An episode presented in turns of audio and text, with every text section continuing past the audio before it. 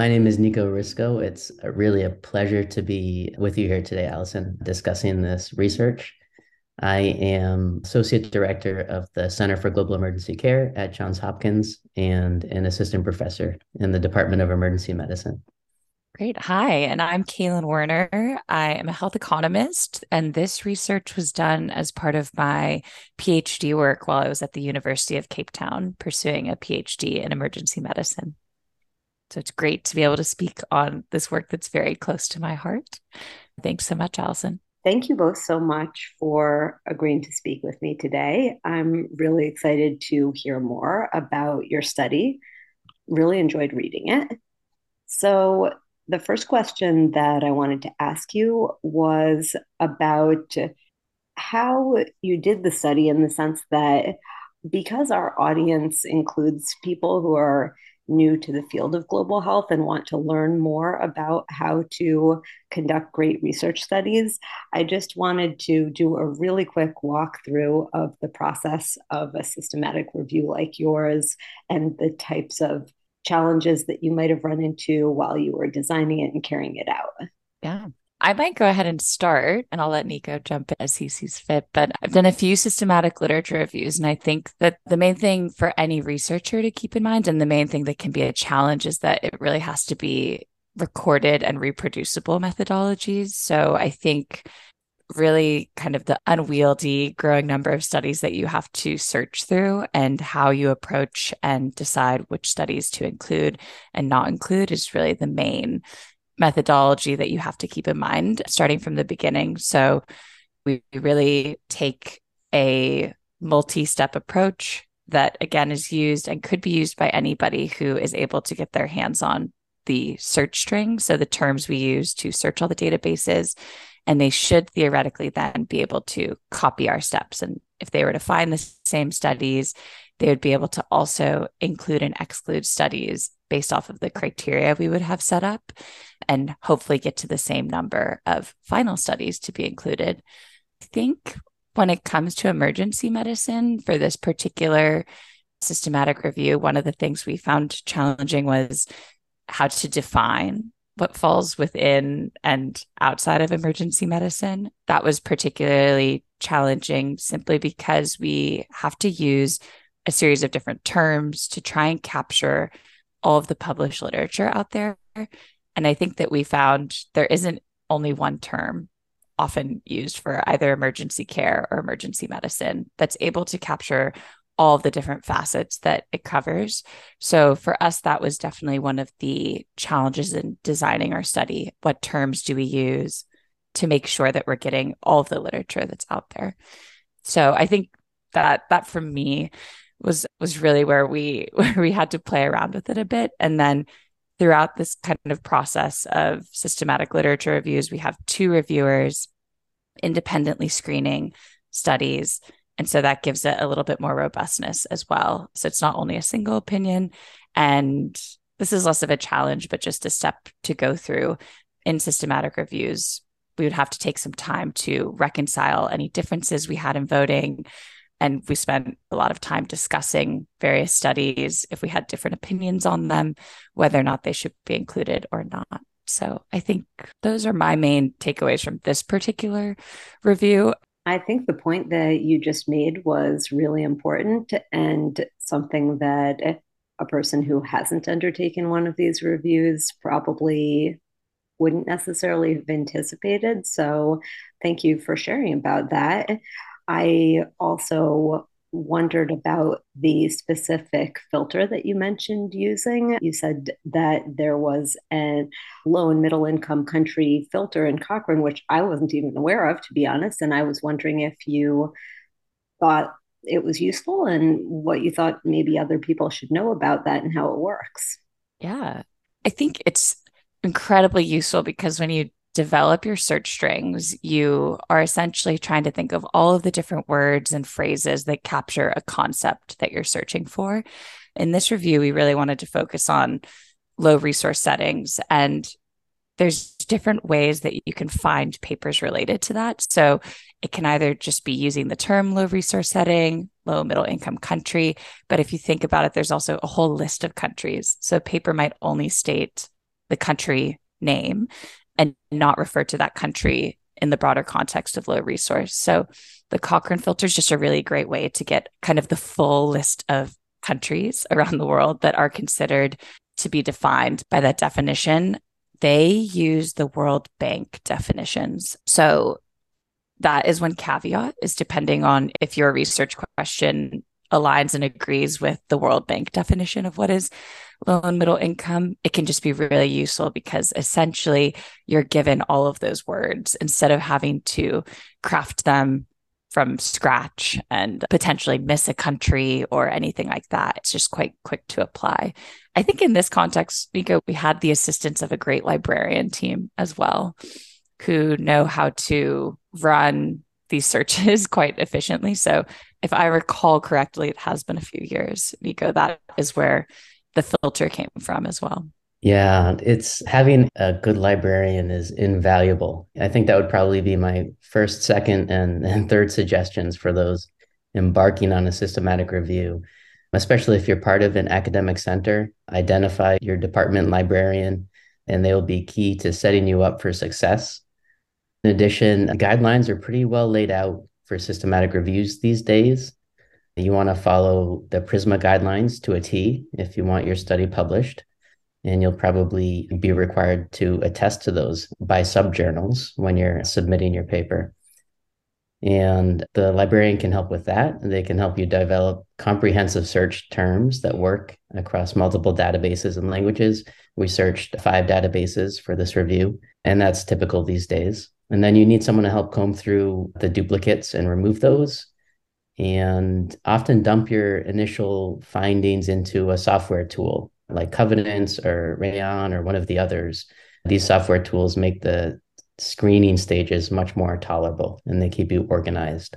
Remember that for these reviews, you want a fairly big team of reviewers who has the free time in their schedule to plow through the review hopefully in the short term, basically as soon as you have the list ready. If you take too long, you always run that risk of needing to update it before the submission. And I've certainly been part of reviews that get endlessly updated and never published. And that's just really draining for us, for anyone on the team. We, I'd say, only had about 1,600 unique articles to search through. Many other topics that are more widely published on are going to have several thousand. And these are hard reviews to get through, keeping in mind that for each step, you're going to need an independent set of reviewers. So it's daunting and can be a bit mind numbing work, especially when you get to the full text reads and the data abstraction. So the redundancy is, is critical for the robustness. And if you're going to publish it and produce a good review, you need that redundancy, but it's really hard on the team. I think that's all I had to add about, about our process. Thanks for that as well. I think those are really some of the core principles that people need to keep in mind that when you're conducting a review like this, setting things up the right way from the beginning and having the right tools are so key to having a good result that you can publish and be successful with. So, to get into the content of the study itself a little bit more, you mentioned quite a bit in the paper that this CHEERS or C H E E R S guideline and checklist. And I wanted to know if you kind of learned about that in the process of conducting the review? Was it something you were previously aware of? And I'm happy to uh-huh. take first swing unless you want. Yeah, go ahead and take first swing. It's one of those things where it's the CHEERS guidelines have become such a part of our lives. It's like hard to remember back how we found it originally. So feel free to, yeah. Yeah, it's it it's common almost to the point of becoming essential, I'd say, for systematic reviews to uh, comment on the quality of studies using some kind of standardized tool. And oftentimes, you'll, especially if you have quantitative analyses or data, you want to be extracting some kind of common quantitative indicator from the literature to allow you to do a meta analysis, which we couldn't quite do based on, on the data our studies were presenting. But we did want to give the readers some sort of rigorous analysis of the included studies and the CHEERS checklist seemed like a natural fit Kalin and I have formal graduate level training in health economics, and Cheers checklist is gospel in that field when it comes to assessing the quality and transparency of economic evaluations. So I'm sure most of our readers in emergency medicine have never heard of it. And it seems like a, a, random thing to bring up. But within health economics, it's quite widely known.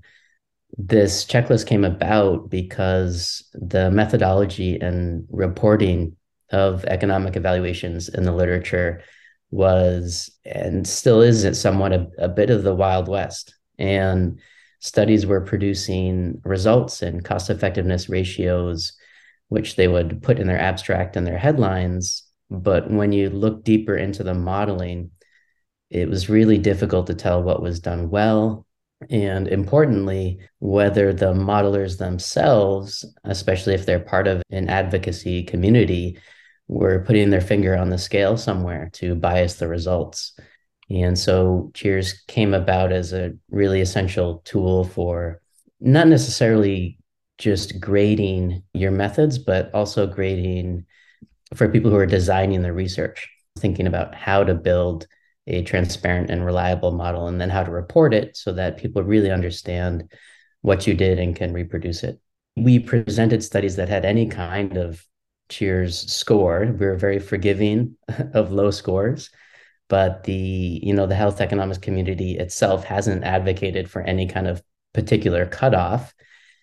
And we just wanted the readers to have some kind of understanding of the measure of confidence around the results of each study. And so we thought presenting that score was essential, even though it was not one of our criteria for exclusion.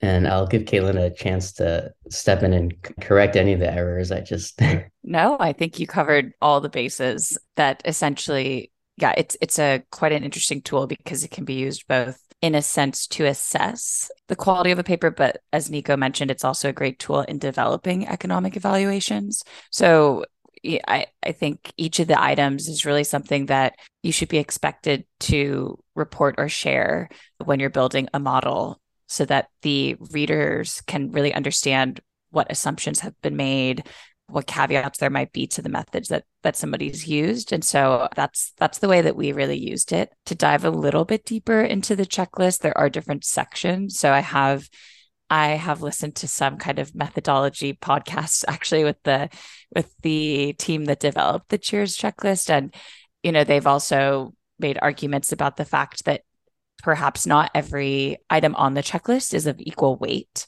but because there are some sections that are related to various elements of how the results are reported versus specific methods chosen. And so they don't endeavor to make any comment on which of those is more valuable or or that you can one for one trade them but it is just a good kind of yardstick and measure to say if you're reporting less than half of the items that are on this list it really does draw into question how robust and how much do I as a reader understand really truly what was done in this analysis enough to verify that it is of a good enough quality to be compared against another study that maybe has every item on the checklist reported. So I think that's the manner we used it. And as I said, there isn't exactly a guideline from the Cheers checklist developers about how they think it should be used to assess quality but it is, as Nico mentioned, very commonly used across researchers who are in economic evaluations as a measure and a standard. So, yeah.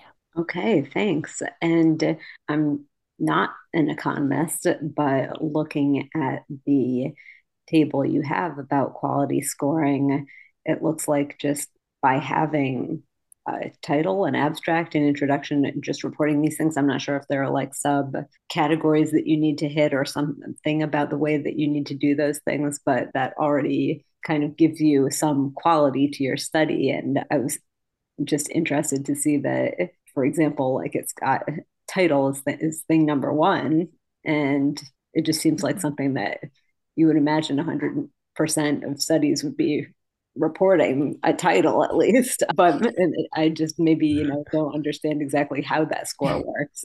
Yeah each of the items on the checklist does have kind of guidance for reporting. And when it comes to title specifically they're speaking to the idea that it should identify the study as an economic evaluation. It's still quite a low hanging fruit right? Like most studies should be able to do that, but there may be studies that on first read, you're not able to tell if you're just screening through title and abstract because their title, it doesn't identify it as an economic evaluation. And that would get docked on the on the cheers checklist. But you're also correct. Something like abstract is also they're really just looking for a structured abstract that really highlights key methods. Some of that's a little bit up to interpretation of a reviewer, but I think somebody who maybe is new to systematic reviews might be surprised to find out how many studies there are out there that actually either don't have very structured abstracts or very sparse backgrounds or don't clearly indicate their objectives. And I think that's what's nice about this checklist as well is it helps kind of weed those out because as a reviewer you sense that this probably isn't a very robust study if I'm struggling to find any of these really basic key pieces of information, but this really gives scope to us being able to say there's a reason why it's not just because I feel like this abstract is sparse, but it's because I'm not able to tell from the title it's an economic evaluation. It's because the abstract isn't structured, doesn't tell me about their methods or results. It's just kind of an overview paragraph. And then maybe like the background gives me no context really to why the study was done or anything like that, or, or the approach that was used in the methods and things like that. So, with that in mind, considering the scores kind of range from being less than 10 to up to 24, were there certain characteristics that were common to the low quality studies versus the higher quality ones? Like, for example, they were older studies maybe that were not as well carried out or not as likely to follow these guidelines? I'm not sure I know exactly. I'll let Nico answer after me, but I do suspect that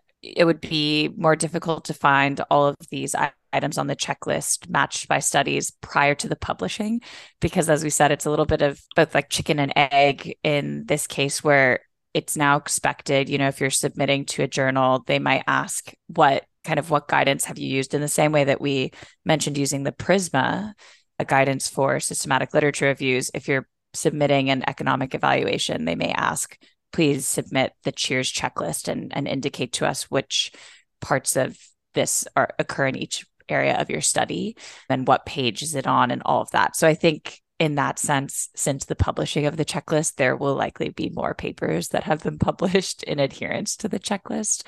So, studies maybe from like the 80s or anything like that, it'd be much harder. But some of these items, they're just methodological approaches that have been around for a while. So, I can't really say that we assessed a specific difference based on time or uh, as far as I'm recalling, but it is certainly something that I could see like in the broader economic literature, that would totally be true, Allison. So, and to follow on to that, there were a couple of things in the scoring system, the variables that I personally wasn't familiar with. And I was wondering if you could explain to me briefly what the discount rate and the preference valuation are.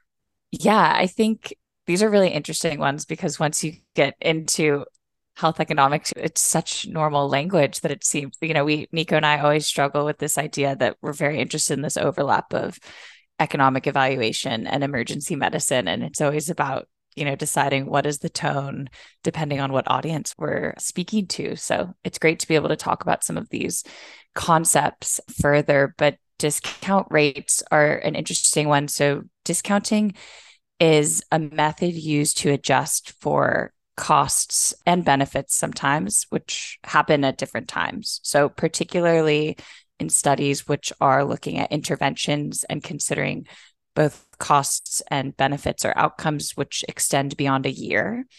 The concept and theory behind that is that there is a different preference and value for having health now and health in the future. So you'd rather have health sooner rather than later. So the value of that extra healthy year now versus in 20 years is much higher. So if you're doing a study that covers 20 years, you want to be able to account for that and say, we're not going to set the same value for being healthy in 20 years as we are today because you, because you don't want to kind of wait for that. And then conversely, there's also something to be said about um, there's a preference for like money kind of costs more, quote unquote, to say, I guess, to spend now on a budget than to spend on a budget years down the line, right? Like you'd rather say, oh, cool, let's defer that cost. So there's just a rate essentially that's applied across both of these items. Sometimes it really does depend on the model. People can either decide to apply it both to cost and outcomes, which I think is best practice. If, like I said, the time horizon of the analysis is over a year, or they can just apply it to one or the other if they have a very good rationale. There are recommendations from different uh, health technology assessment bodies.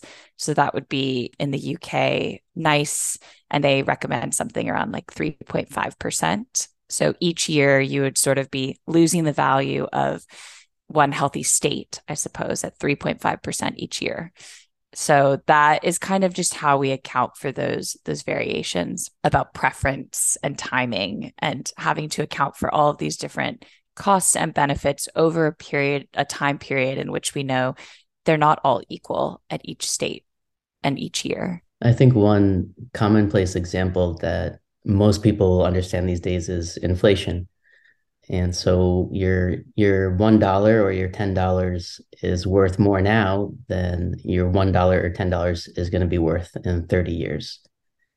And including a discount rate in your evaluation takes into account the really the it, it seems like an abstract concept, but it's it's really a, a fact that 30 years from now, that same currency amount is just not going to be worth as much.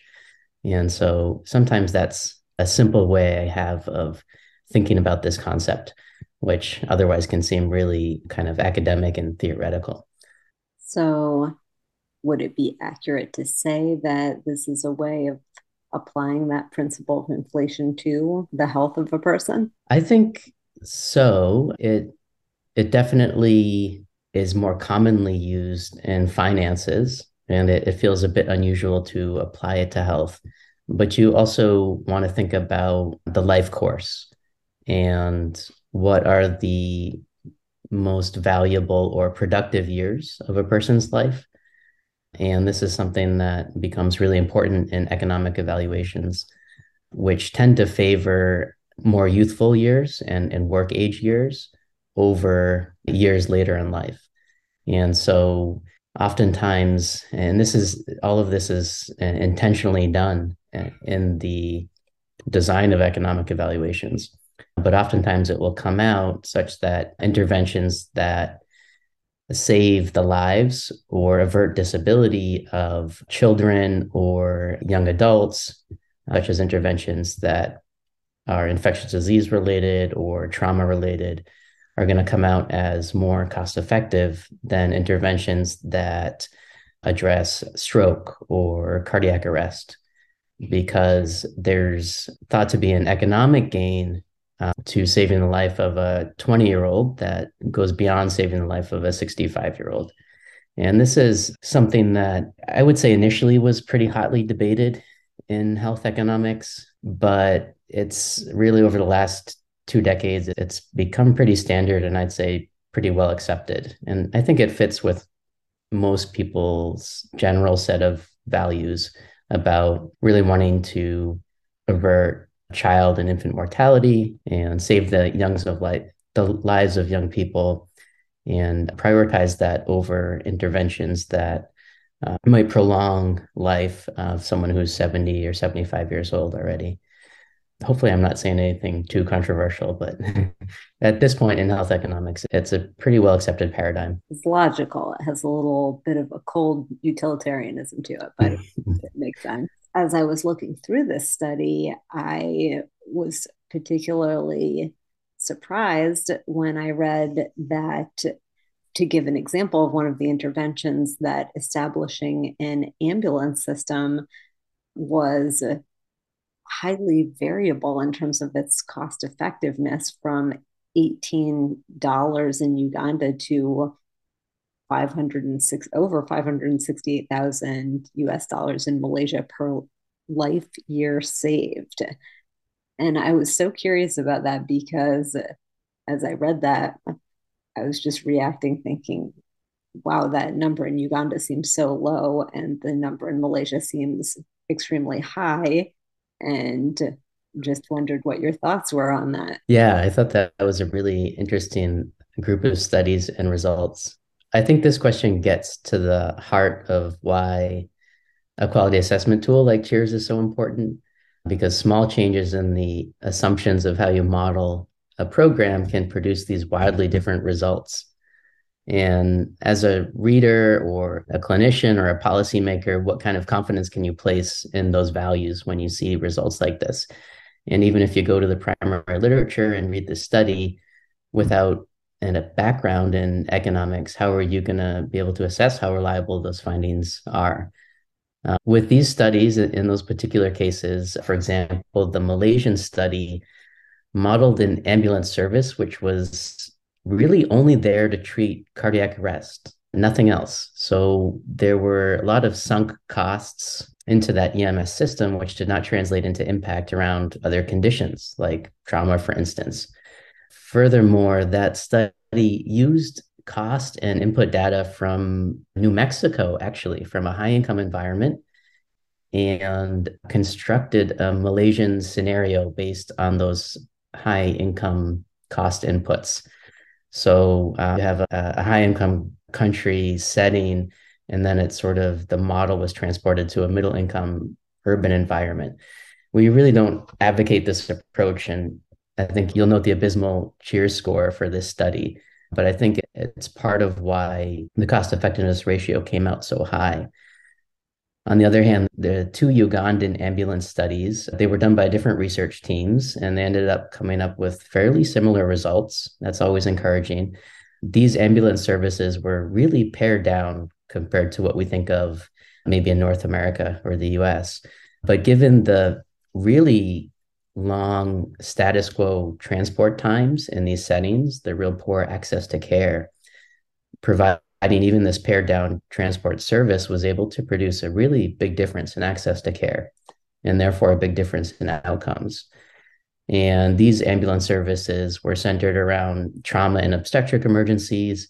And we talked about how you always get a little more credit for saving the life of a young person than an older one. So that worked in their benefit as well. So, my take home from this group of studies, despite the disparate results, I think in general, you probably can say that establishing a basic transport system that drastically improves access to emergency care can be a very efficient and effective use of resources. Whereas building a sophisticated system for a single disease condition in an urban setting that already has decent access to care, that's probably not a wise use of those resources. Yeah, I absolutely I I love how Nico has described this. And Allison, I love that you picked these two studies because Nico and I spent a lot of time discussing this concept and, you know, like why does it look so different? And I think it really speaks to if you ask people, do they think emergency medicine is expensive? Most people would say yes. They would say it's incredibly expensive. They think of really high tech ambulances and uh, you know, needing to have a response time below a certain threshold that would mean an increasing number of ambulances. And I think that that is the approach that was taken in the Malaysian study is really this incredibly taking a lot of detail from an incredibly high resource setting that is not necessarily assessing is this the most useful use of resources, but they're just saying this is the standard. So this is how it's done in Albuquerque. I think they even use New York and Seattle inputs as well at some point. And they don't really ask, is this appropriate for our setting in Kuala Lumpur? What does it mean? Where, where's the actual need? Whereas, as Nico mentioned, the studies in Uganda were really focusing more on very rural areas, um, ambulance services that are able to transport individuals to life saving care. And so I think we also love this like contrast because it speaks to a lot of what we were also interested to find out, which is are there areas where emergency care really is cost effective, but people are just living under a perception that it is, it has to be super highly resourced and we have to be spending millions and millions of dollars to have the most high tech equipment at all times. And that's not comprehensive of what emergency care covers. And especially looking at low and middle income settings where these are maybe like in some of the the examples that we looked at it's ambulance naive or there aren't really ambulances working in that setting. Like how important is just the ability to be able to transport a patient and uh, like what you know kind of impact can that make? So I really love this example. And I love kind of how Nico described it. And yeah. Yeah, that's fascinating. And I think having your commentary on it really gives more of a depth of understanding to it. So I appreciate that perspective. It seems, as you were just noting, that there are certain things that really stood out to you while you were doing this study. And I was wondering what you thought was the most interesting finding in the study and what was the thing that you learned that you thought was something really striking from doing this? I think that one thing which Kalin got me thinking about uh, again was this idea that emergency care is too expensive and this really prevalent perception and narrative that exists in global public health about emergency care. And you just, from global health funders and people in ministries, you hear this all the time that emergency care sounds expensive. And I think sometimes people are picturing, you know, an American TV show scenario with glamorous looking ambulances and ERs that, you know, have every kind of cutting edge technology at their fingertips when what we really want them thinking about is you know just the intake area of their district hospital in sub-saharan africa or south asia for instance and what it would be to just reorganize that area to provide effective triage and to have staff that are trained on basic emergency medicine skills and concepts. And then just having key supplies to address you know bleeding sepsis hypoxia really basic stuff. And it's important to remove the perception of this really high intensity, high resource, expensive emergency care system and highlight that there are interventions out there that are not expensive and they're incredibly effective. Yeah. And I came to this research from my background is primarily in health economics. And this was one of my first sort of explorations into emergency medicine, emergency care.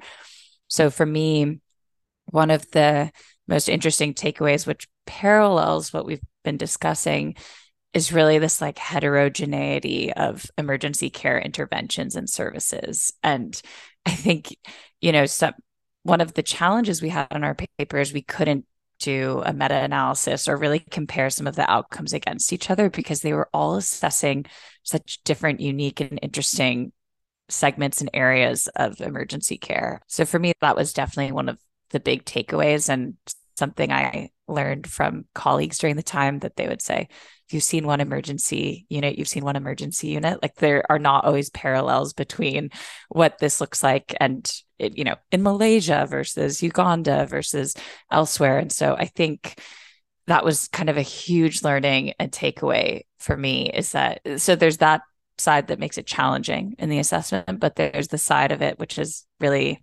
exciting and positive which is there are a lot of creative and context specific solutions and they're not always going to look the same. And some of them are going to be incredibly cost effective and some of them are not. And so it's really about finding those kind of unique threads but it, it does make it hard to make one solid statement except the fact that there is definitely potential for interventions to be cost effective. But it has to take a lot of these considerations in when thinking about context and the setting and the needs but i just found it so wild and interesting. Everything's so different and all the all the outcomes even you know we spoke about the malaysia uganda ambulance example.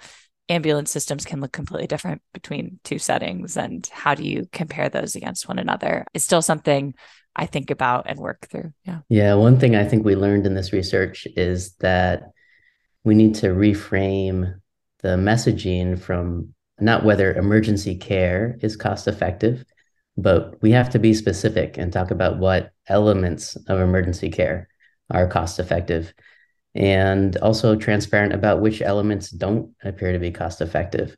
And that's how we can provide valid and useful counsel to decision makers who are trying to responsibly steward health funding. And we do think that this evidence can suggest a rational way to build your emergency system piece by piece.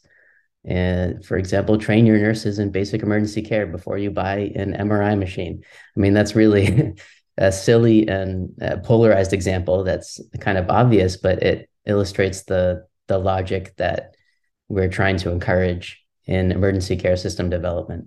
Yeah, that's clearly so important to uh, point out that just focusing on the basics of resuscitation without getting into anything that has to be high tech or high cost can be incredibly impactful. And also, to go back to what you were originally saying, Nico, I just think that even though obviously we're all biased, but I want to say thank you for doing such great work in showing the value of our work.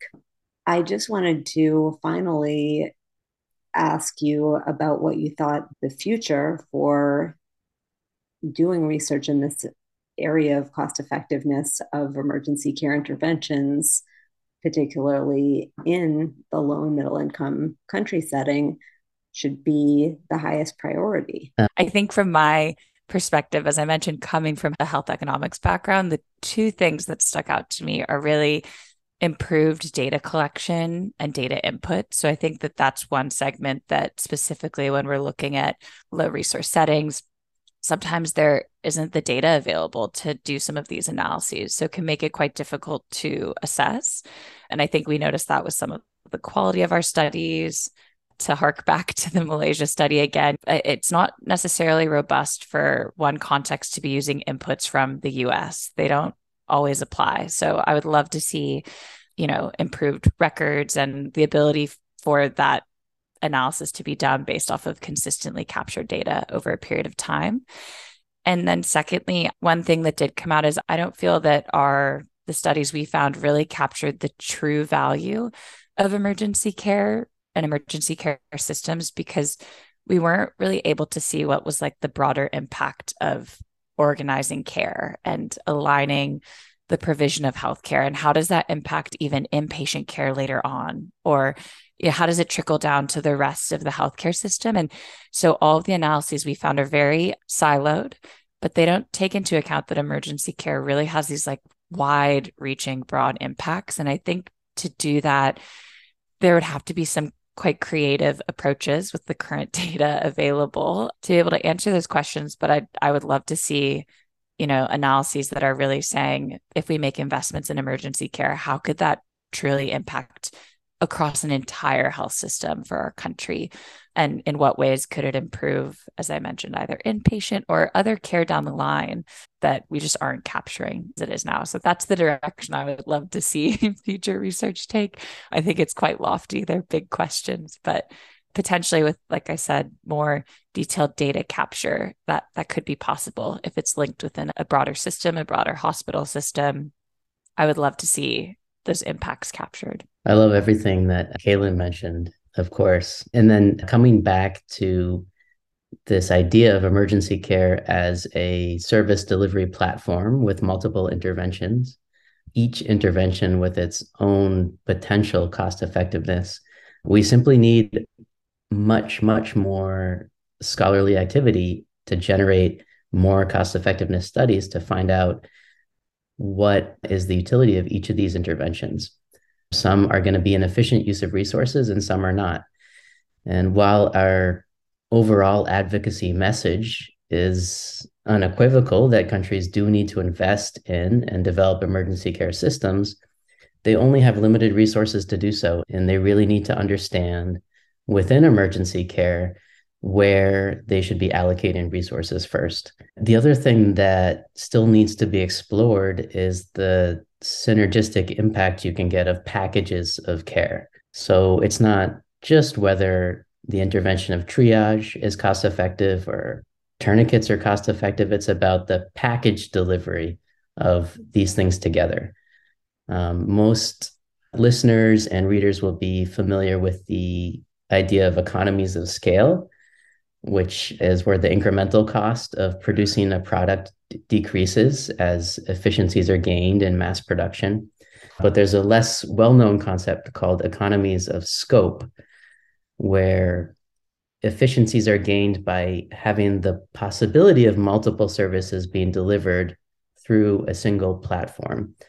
So, an organized emergency unit has the capacity to treat a variety of conditions, all using a common set of resources. One example is when a patient is in shock We don't know whether they need IV fluids or blood or pressors or a surgeon or epinephrine for anaphylaxis or some combination of the above.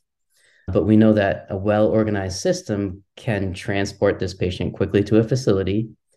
That patient can be triaged to receive immediate care. And we can identify what they need to save their life and provide any of the above. So we do think that economies of scope are present in emergency care, but uncovering them is going to require some uh, creative research design and more assessment of packages that contain multiple interventions. Okay, well, I appreciate you sharing your thoughts on those issues as experts in the field and just overall on your study. I really enjoyed hearing about it and feel like I learned a lot. So I want to thank you again for joining me for the podcast interview. Many thanks to Dr. Werner and Dr. Risko for doing this interview together. Thanks for listening.